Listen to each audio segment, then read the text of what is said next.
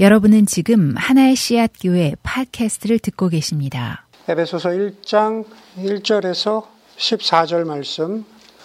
예, 오늘 설교 전에 저희 교회 방문해 주신 분들 예, 우리 환영합니다.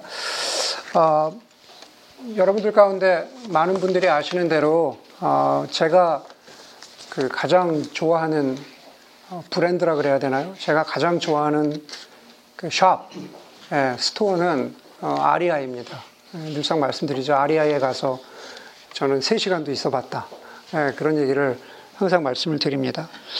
아, 아리아의 매장에 가서 특히나 날이 또 따뜻해지는 봄에 가면은 어, 그 매장에 가서 이런저런 그 장비를 어, 등산 장비를 이렇게 둘러보는 거를 되게 좋아합니다. 아, 여러분들이 아시는지 모르겠는데 REI는 아, 훌륭한 고객 서비스로 아, 정말 유명한 곳입니다. 업종을 막론하고 아, 미국 전체에서 고객 서비스 순위를 매기면 제가 기억하기에는 항상 top 5 안에 있던, 있던 그 회사가 REI였습니다. 제 개인적인 경험을 말씀드리자면은 한 번은 등산화를 사러 갔습니다. 작년에 등산화를 사러 갔는데 등산화란 것이 보통 신발도 그렇지만 아, 산에서 어떨 줄 모르잖아요. 그래서 아, 이렇게 이렇게도 신어보고 매장에서 저렇게도 신어보고 제가 불안해하니까 매장 직원이 그렇게 얘기해요. 한 실제로 여기서만 신어보지 말고 어, 사가지고 가서 어, 하이킹을 한 두세 번 가봐라. 그래서 마음에 안 들면 다시 갖고 와라. 예, 이미 다 돌트 흙 묻고 그랬는데 예, 그렇게 해도 그냥 당연히 바꿔주는 곳이 어, 아리아이죠. 어, 최근에 그 제가 그 좋아하는 그 와일드라는 소설이 영화로 어 만들어져서 실화 실화인데 영화로 만들어져서 그 영화를 봤습니다. 그런데 그 와일드라는 영화에도 어 아리아의 고객 서비스가 등장을 합니다. 원래 실화였으니까.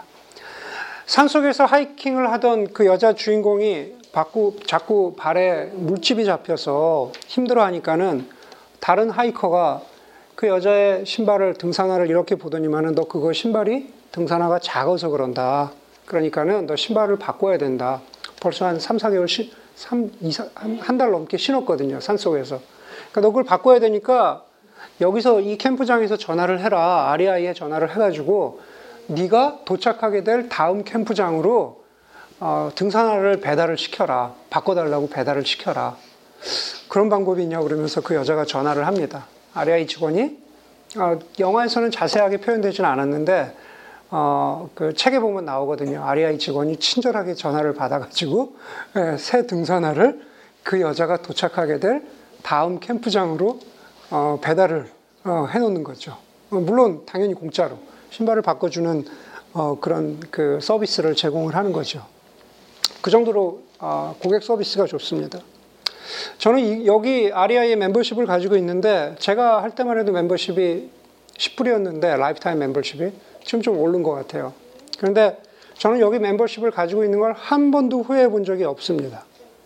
오히려 누가 조금이라도 하이킹이나 아웃도어에 좀 흥미를 보이는 사람이 있, 으면은 일단 아리아의 멤버십을 가져라. 아, 그렇게 권유를 합니다. 거기서 시작하고 정보도 얻고 거기서 좋은 뭐 제품을 살 뿐만 아니라 뭐 친구도 사귀고 어, 뭐다 모든 것이 신뢰할 만하다 그렇게 추천을 하는 거죠. 그리고 저는 지금까지 제 주변의 사람들 가운데에서 REI의 멤버십을 가졌다고 해서 어, 불평하는 사람을 어, 하나도 하나도 어, 한 사람도 본 적이 없습니다.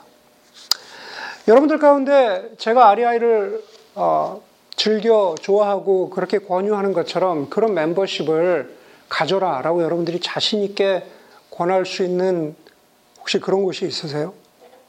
뭐 그로서리 마켓이라든지 뭐 피트니스 클럽이라든지 아니면 심지어 동네 세탁소까지 포함해서 아, 이 세탁소 너무 좋다. 여기 멤버십을 가져라. 라고 그렇게 자신있게 권할 수 있는 그런 곳이 혹시 있으세요? 한번 생각해 보세요. 네. 교회는 어떨까요? 교회. 네.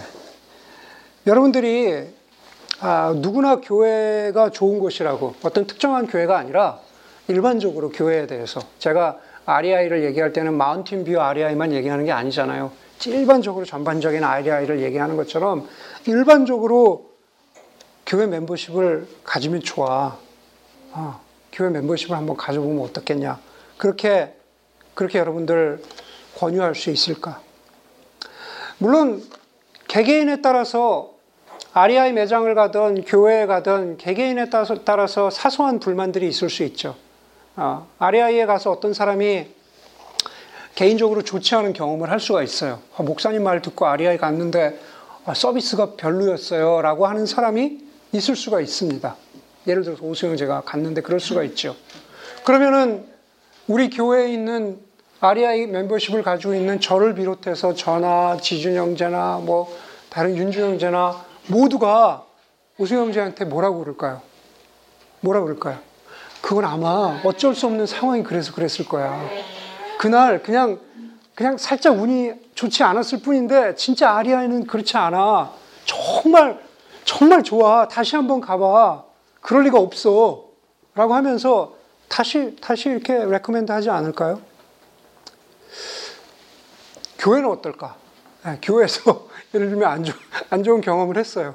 안 좋은 경험을 했으면은 우리 모두가 아니 원래 그런 곳이 아니야 교회는 교회는 정말 그렇지가 않은데 그날 네가 조금 그냥 어떻게 뭐가 좀 잘 안 맞아 떨어진 것 같은 거야. 다시 한번 다시 한 번만 try를 해봐. 여러분들이 자신 있게 그렇게 어, 멤버십을 keep해. 어, 그렇게 자신 있게 권유할 수 있을까? 그 정도로 교회는 만족스러운 곳일까? 제가 말씀드린 대로 저는 하나의 시학교회만 말씀드리는 거 아니죠. 그냥 일반적인 교회를 아, 말씀드리는 겁니다. 한국 교회도 마찬가지고 한인 교회, 그냥 일반적인 교회를 아, 말씀드립니다.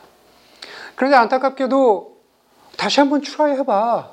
그런 것이 아니라니까 교회는 그렇게 하기에는 그렇게 하기에는 좀 우리가 보기에도 안타까운 일들이 너무 많죠. 아, 저도 목회자지만 뭐 목회자의 비도덕성이라든가 뭐 세습이라든가 또 뭐 교회의 어떤 아, 뭐 재정의 문제라든가 교회가 너무 마케팅화돼 있고 아, 사람들을 너무 아, 개인주의적으로 또 교회의 모든 프로그램이 소비 지향적이다라는 그런 얘기부터 시작해서 뭐 교회 정치 문제 또 목회자의 성적인 타락 뭐 이런 모든 것들을 보자면은 아 교회가 그런 곳이 아니라니까 그렇게 자신 있게 권유하기가 참 힘든 그런 세상이 됐습니다. 어, 많은 분들이 알겠지만 요즘에 가나안 가나안 성도라는 말이 유행이죠. 아, 안 나가라는 말을 거꾸로 거꾸로 한 것입니다. 가나안 성, 예, 안 나갈 거꾸로 한 거예요. 예. 가나안 성도가 도대체 한국 교회에 얼마나 될까라는 그 숫자가 몇 명이나 될까라는 그것보다는 저는 항상 관심이 있는 게 도대체 과연 그 사람들은 어떤 사람일까라는 게 항상 아, 궁금해요. 소위 얘기해서 그냥 일반적인 교회로 따져서 그냥 교회의 주변부 언저리를 이렇게 맴돌면서 흔히 얘기하는 대로 교회에 헌신하지도 않으면서 사사건건이 교회가 하는 모든 일에 불만을 가지고 있다가 견디지 못하고 나온 사람들이 가나안 성도의 대부분일까? 그런 사람들을 가나안 성도라고 얘기할까?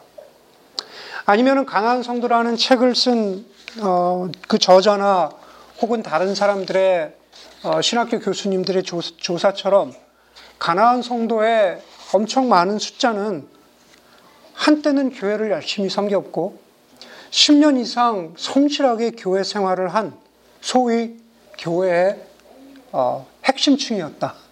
예, 그런데 그, 그 사람들이 엄청 많은 숫자가 나와서 가나안 성도가 됐다. 과연 가나안 성도의 그, 그 구성을 이루고 있는 사람들은 어떤 사람들일까? 항상 궁금합니다. 교회에 대해서 아쉬움을 갖고 있는 사람, 질문을 던지는 사람, 미움을 가지고 있거나 아픔을 경험한 사람, 그런 많은 그리스도인들이 흔히 이런 이야기를 합니다. 현대교회는 초대교회로 돌아가야 한다. 초대교회의 그 모습을 회복해야 된다. 그런데 초대교회라고 완벽했을까? 한번 생각을 해보자면, 신약 성경에 이름이 기록된 교회가 신약 성경에 이름이 기록된 교회가 총 15교회인데 그 중에서 안디옥 교회와 예루살렘 교회를 제외한 나머지 13개 교회가 자기 앞으로 편지를 받았습니다. 보통 우리가 서신서라고 하죠. 예. 또그 외에 요한계시록에도 아, 뭐 거기 나와 있는 일곱 교회가 또 겹치는 교회도 있고 그렇지 않은 교회도 있지만 하여간 어쨌든 그 이름들이 이름들이 거기에 언급이 되었습니다. 대부분의 대부분의 그 편지의 목적들은 아, 편지들은 목적을 가지고 위해서 쓰여졌고 그리고 그 편지가 쓰여진 목적 사도 바울의 서신서만 보더라도 그 목적은 주로 교회들이 겪고 있는 어려움들을 해결해 주기 위해서 쓰여진 편지가 사실은 대부분입니다.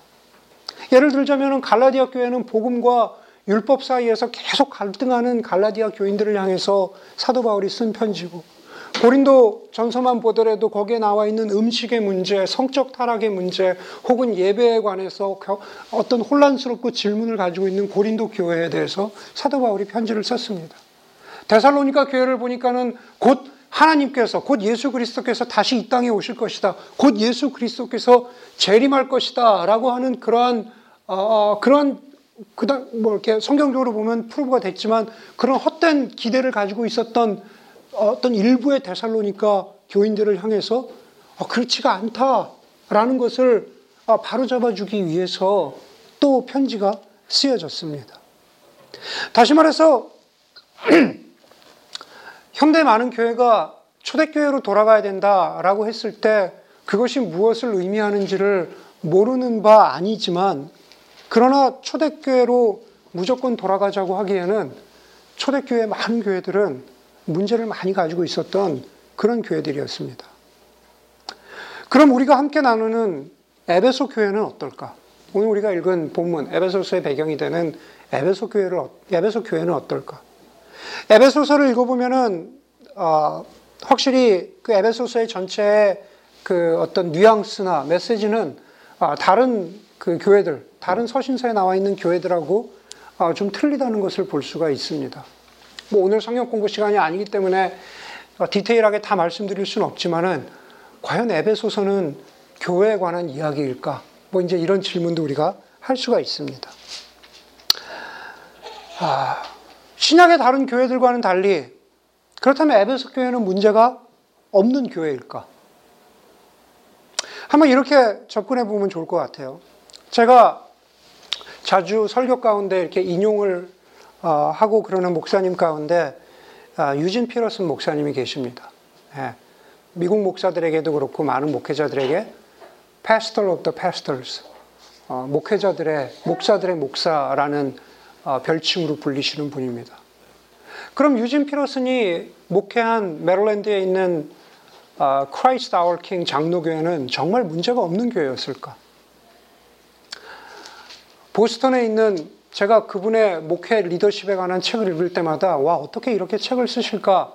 이런 목회 리더십을 발휘할 수 있을까? 정말 깜짝 놀라는 고든 맥도날드 목사님의 Grace Chapel은 정말 문제가 없는 교회였을까? 일반적인 교회들보다 좀 더 나은 것은 분명하지만 에베소 교회가 그러했던 것처럼 또 Christ Our King 장로교회가 그러했던 것처럼 Grace Chapel이 그런 것처럼 혹은 우리가 생각하는 많은 훌륭한 교회들이 그런 것처럼 교회들은 다 교회들은 다 문제를 가지고 있습니다. 에베소 교회도 마찬가지입니다.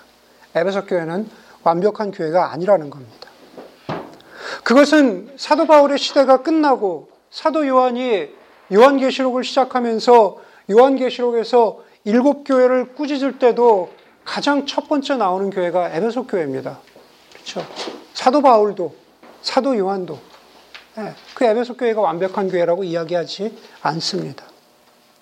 다시 말해서 지상에 있는 이 교회들, 우리가 흔히 보는 이런 이런 교회들, 지역 교회들은 하나님 나라의 완성된, 하나님 나라 복음의 완성된 모습을 보여주는 그런 모습이 아니다라는 겁니다.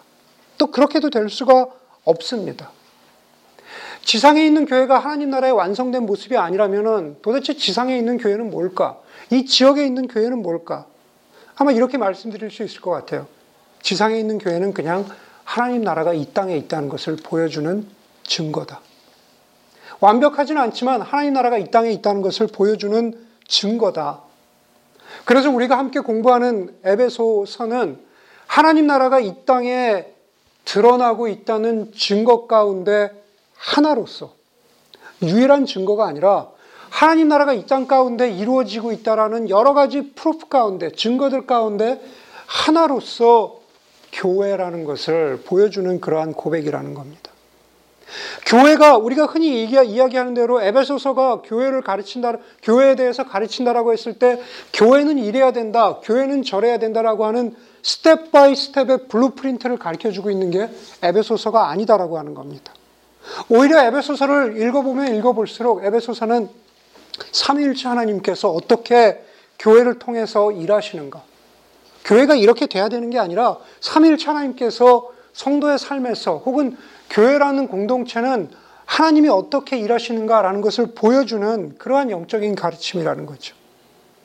그것은 서구의 교회나 한국의 교회나 제3세계의 교회나 아니면 건물을 멋있게 가지고 있는 교회나 저희처럼 예배당 없이 교회를 드리는 교회나 도시교회이거나 시골교회이거나 아니면 교회 사람들이 많이 배웠거나 배우지 못했거나에 상관없이 아니면 공화당 지역에 있는 교회인지 민주당 지역에 있는 교회인지에 상관없이 아니면 박해받는 지역에 있는 교회인지 아니면 저희처럼 예배드리면서 커피도 마시고 백을도 먹는 그런 여유로운 분위기의 교회인지 그런 것들과는 전혀 상관없이 삼일체 하나님께서 이 땅 가운데 하나님의 나라가 임하고 있다라는 증거의 하나로서 교회의 모습은 어떠한지를 보여주고 있다라는 겁니다. 그렇다면 교회가 하나님의 나라가 있다는 증거 가운데 하나다. 하나님의 나라가 이 땅 가운데 있는 증거 가운데 하나다라는 그것이 에베소서의 전체에 흐르는 맥락이라면 도대체 오늘 본문은 무엇으로 시작하고 있냐라는 겁니다. 이번 시리즈의 오늘 첫 번째 시간인데 우리가 교회에 대해서 알아야 될 것이라고 제가 이름을 붙였는데 시리즈의 이름을 교회에 대해서 알아야 될 그 첫 번째 것이 무엇이냐라는 겁니다. 1장 1절에서 14절 가운데에서는 그냥 한마디로 얘기해서 하나님께서 성도들에게 주시는, 하나님께서 교회에게 주시는 신령한 복이 무엇인지, 그리고 그것을 이루어 가시는 하나님이 어떤 분이신지에 대해서 그것에 대해서 말씀하고 있다라는 겁니다. 위대한 신학자 칼 바르트의 아들이고 그리고 자기 자신이 위대한 신학, 어, 유명한 훌륭한 신학자였던 마르쿠스 바르트라는 사람은 신학자는 자신의 유명한 에베소서에서 에베소서 주석에서 이런 말을 했습니다. 신학은 송영이다. Theology is doxology라 그러죠. 우리가 하나님 앞에 영광을 올려드린다. 찬송을 올려드린다. Theology, theology는 doxology다. 예, 신학은 송영이다라는 거죠. 다시 말해서 신학이 하나님의 위대하심을 찬양하고 신학이 궁극적으로 하나님의 위대하심을 드러내는 역할을 하지 못한다면 그것은 결국 죽은 신학이나 다름없다라는 겁니다. 1장 1절에서 14절에 나오는 사도 바울의 첫 번째 시작, 시작은 마치 신학적인 진술같이 보이지만 그러나 그것은 결국 하나님의 위대하심을 노래하는 송영, 찬송 같은 역할을 하고 있는데 그 시작을 어떻게 하고 있느냐? 3절에서 이렇게 말합니다. 찬송의 시작을 우리 예수 그리스도의 아버지이신 하나님을 찬양합시다. 하나님께서 그리스도 안에서 하늘에 속한 온갖 신령한 복으로 우리에게 주셨습니다. 라고 그런 찬송으로 시작하고 있습니다. 창조주이시고 만물의 주인이신 하나님께서 세상이 줄 수 없는 그 어떤 신령한 복으로 우리에게 주셨다라고 그렇게 말합니다. 과연 그 신령한 복이 무엇일까? 오늘 본문에서 1절에서 14절까지 해서 신령한 복은 크게 네 가지로 나누어서 말합니다. 첫 번째 신령한 복은 4절입니다. 하나님은 세상 창조 전에 그리스도 안에서 우리를 택하시고 사랑해 주셔서 하나님 앞에서 거룩하고 흠이 없는 사람이 되게 하셨습니다.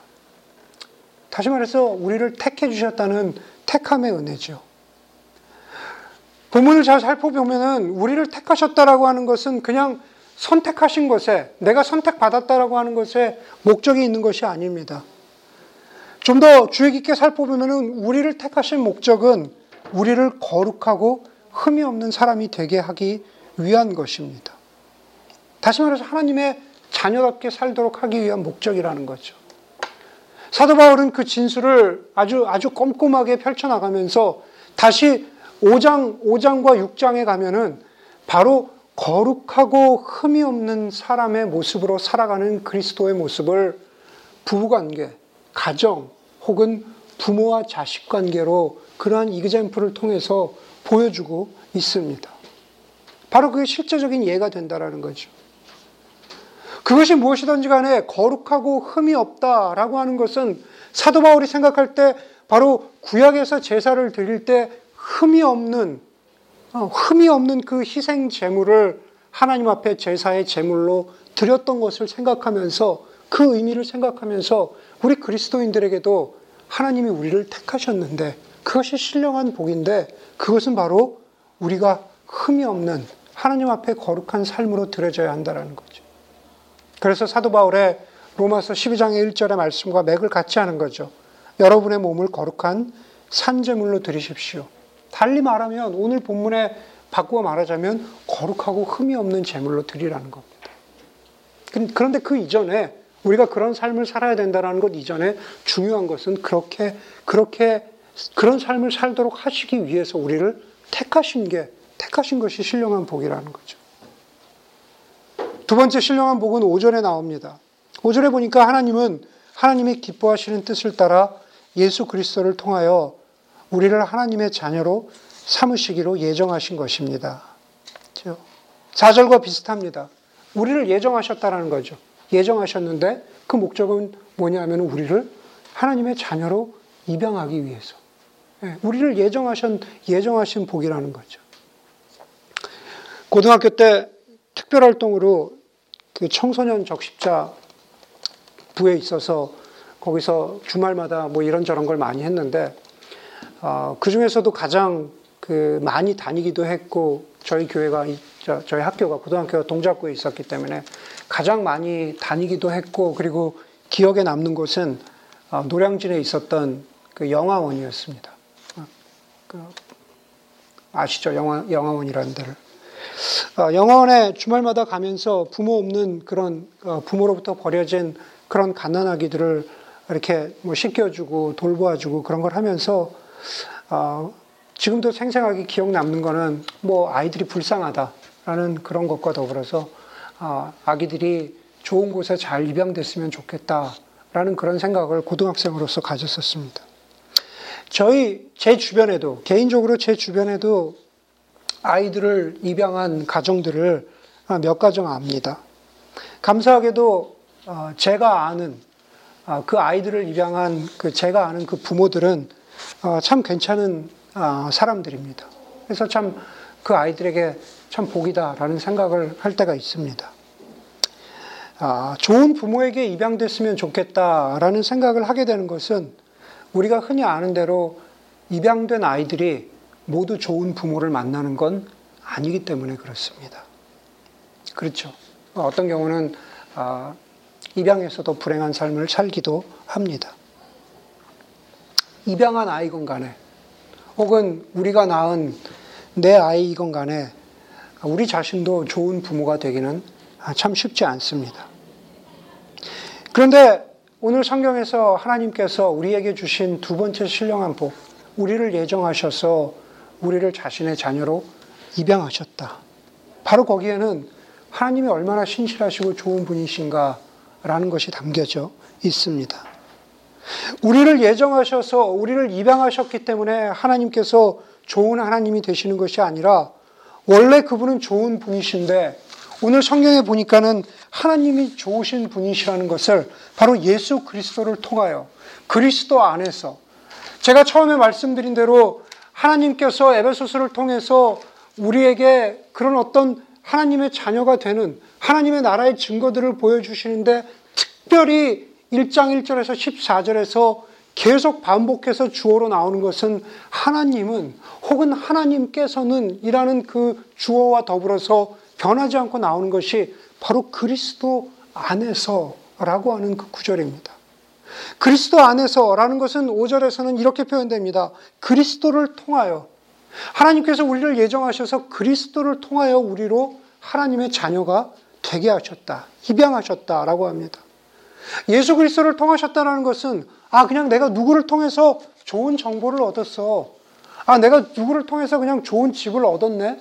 내가 누구를 통해서 좋은 물건을 샀어? 라는 그 정도의 표현이 아닌 거죠. 예수 그리스도를 통했다라는 것은 바로 예수 그리스도를 죽이심으로 말미암아서 하나님께서 자신의 아들이신 예수 그리스도를 죽이심으로 말미암아서 우리로 하여금 하나님의 자녀로 입양되는 길을 여셨다라는 거죠. 그게 하나님이 좋으실 수밖에 없는 하나님이 선하실 수밖에 없는 하나님의 성품과 하나님의 모습인 거죠. 7절은 그것을 좀 더 생생하게 말합니다. 세 번째 복이라고도, 세 번째 신령한 복이라고도 하는데 사실은 우리를 선택하신 것, 우리를 자녀로 입양하신 것, 그리고 세 번째, 7절에 나와 있는 대로 우리를 구속하셨다. 우리를, 아, 우리의 죄를 용서하셨다. 이 모든 것은 어쩌면은 한꺼번에 벌어지는 일이고, 그리고 어쩌면은 하나의 의미를 아, 이야기하고 있는 겁니다. 우리를, 우리를 구속하셨다. 우리를 품어주셨다. 아까도 잠깐 다른 분과도 얘기를 나눴지만은 아, 이번 주는 미드웨스트와 동부에 날씨가 무척 춥습니다. 저희 아내도 아들이 있는 미시간의 날씨를 전화기로 늘상 그 확인을 하곤 하는데 지금 미시간의 날씨는 거의 밤마다 영하 20도 가까이 섭씨로 돼, 섭씨로 따져도 영하 20도 아, 가까이 됩니다. 아, 많은 학교들이 휴교를 했습니다. 그러다 보니까는 엄마로서 아들을 걱정하는 거죠. 여러분 한번 생각해 보십시오. 그 날씨에 바깥에서 잔다면, 영하 20도 되는데 그 날씨에 바깥에서 잔다면 누구나 얼어 죽습니다. 어떤 부모도 자식이 밖에서 그렇게 자고 있는데 마음 편히 잘 부모가 없는 거죠. 7절의 말씀, 구속과 죄사함을 한번 이렇게 생각해 봅시다. 우리 인류는, 우리 인간은 그 누구도 할 것 없이 마치 영하 20도나 되는, 영하 30도 되는, 30도나 되는 저 추운 세상 밖에서 얼어 죽을 수밖에 없는 그 누구도 한 사람도 예외가 없이 얼어 죽을 수밖에 없는 그런, 그런 운명이라는 겁니다. 그게 바로 인간의 운명이라는 겁니다.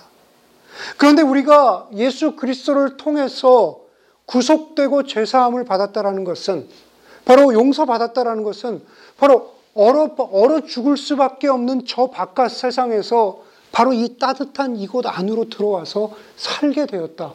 생명을 유지하게 되었다. 생명을 얻었다. 라고 하는 것입니다. 그 모든 것을 앞에서 우리가 입양되고 우리가 죄, 죄, 죄 용서함을 받았다라는 이 모든 것을 합쳐서 우리가 지금 현재 누리고 있는 구원이라고 합니다. 지금 우리가 누리고 있는 구원인 거죠. 택하셔서 입양되고 그리고 영원한 생명을 얻었다. 제가 말씀드린 대로 그것을 성부 하나님께서 시작하셨고 그리고 성자 하나님이신 예수 그리스도를 통해서만 가능한 일이라고 그렇게 성경은 우리에게 선포하고 있습니다. 거기에 우리, 우리 인간의 노력이나 공로가 전혀 개입될 수 없는 것. 교회를, 교회를 만드는, 교회가 하나님의 증거다라고 했을 때 바로 그곳에 성부 하나님, 성자 하나님, 그리고 오늘 본문에 나오는 성령 하나님의 온전하신 그, 그 일하심을 통해서만 교회가 이루어진다라고 하는 게 우리가 기억해야 되는 교회 foundation의 하나라는 거죠. 그런데 오늘 본문에 보니까 신령한 복을 하나님께서 교회에게 주신 신령한 복이 한 가지가 더 있습니다.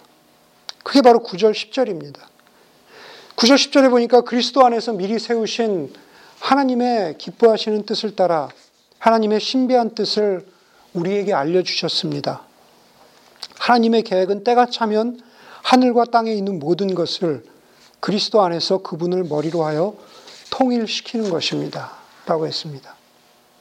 구절에 보자면은 신령한 복의 네 번째는 뭐냐 하면은 하나님의 신비한 뜻을, 하나님의 신비한 지식을 우리에게 알려주는 게 하나님만이 주시는 복이다. 그런데 그 하나님의 신비한 지식, 하나님의 신비한 뜻이 무엇이냐? 그게 바로 10절이라는 거죠. 그 내용이 10절입니다.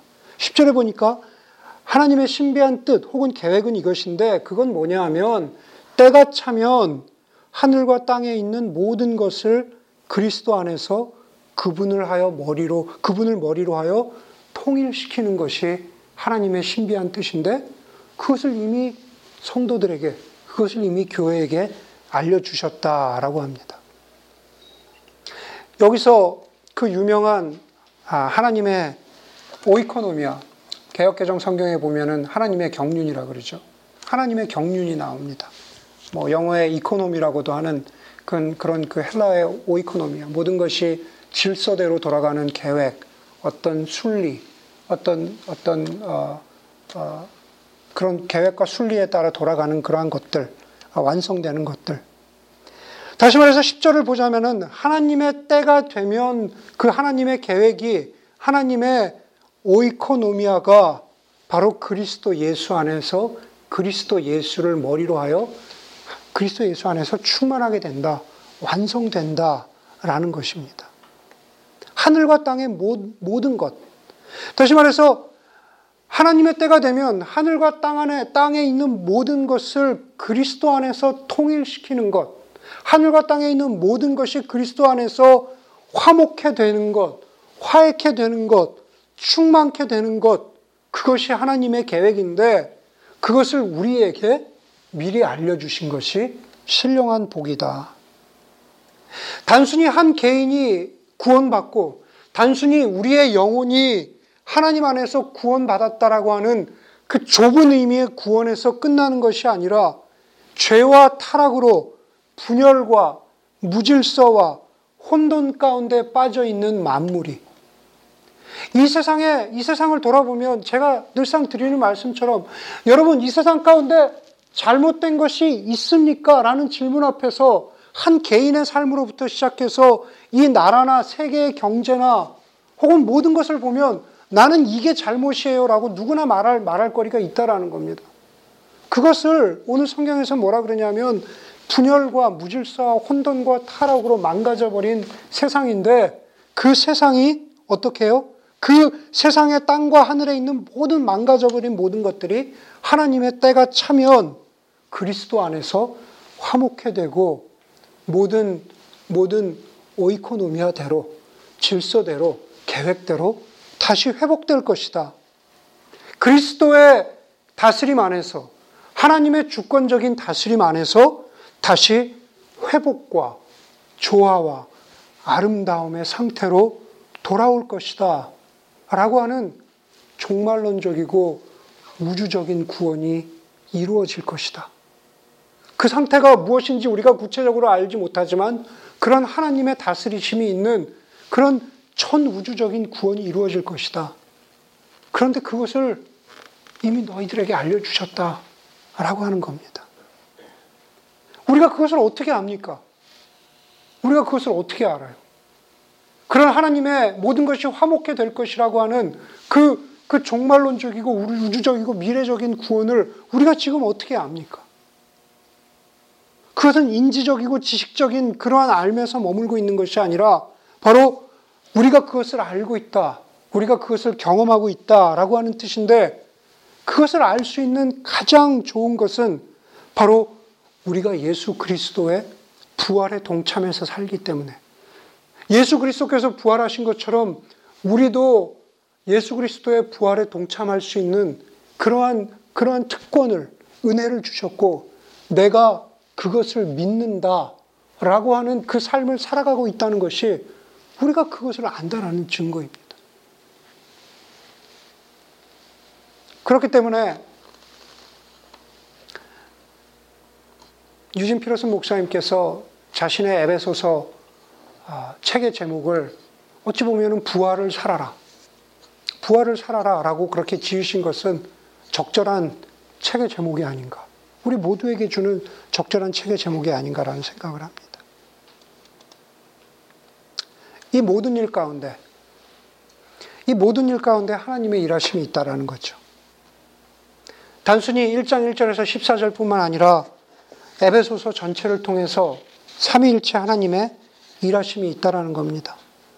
하나님이 시작하셨고 그것을 이루어 가시는 이루신 것은 바로 예수 그리스도시고 그리고 그것을 지금도 이루어 가시는 것. 바로 지금 현재 진행형으로 이루어 가시는 분은 바로 성령 하나님이라는 거죠. 그것을 그것을 오늘 13절, 14절에서는 이렇게 얘기하죠.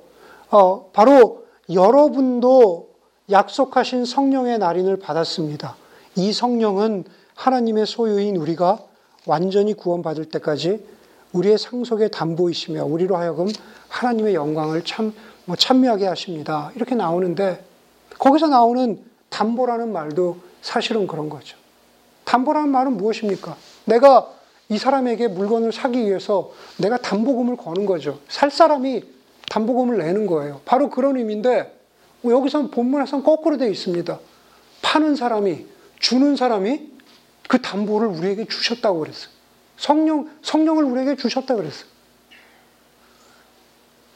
그 모든 것들 가운데 바로 삼위일체 하나님이 이루어 가신다. 바로 그것을 기억하는 것. 교회란 곳은 무엇이냐?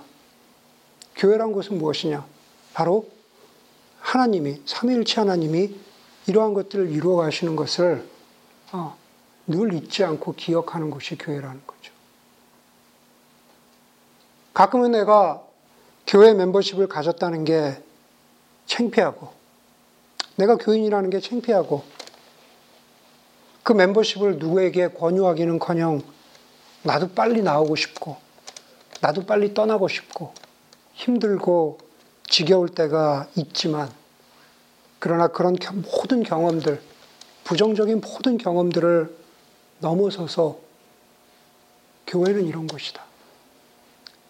하나님의 신비로움이 있는 것. 하나님의 신령한 복이 있는 것. 그리고 그 신령한 복을, 그것이 교회가 되게 한다라는 것을 늘 기억하는 하나님의 일하심이 바로 지금 우리 가운데 있다라는 것을 우리가 기억할 수만 있다면 다시 한번 우리가 조금 더 다시 한번 소위 지금 우리가 몸담고 있는 지상교회, 지역교회에도 우리가 좀 소망을 갖게 되지 않을까. 그리고 거기서부터 출발해야 되지 않을까라는 생각을 하게 됩니다. 바로 그런 교회를 향한 그런 기대, 그런, 그런 어떤 꿈들이, 소망들이 바로 이 삼위일체 하나님과 더불어서 다시 한번 시작될 수 있기를 간절히 소원합니다. 함께 기도하겠습니다. 시간 기도할 때 저희 교회뿐만 아니라 아, 우리 모든 교회를 위해서 함께 기도했으면 좋겠습니다.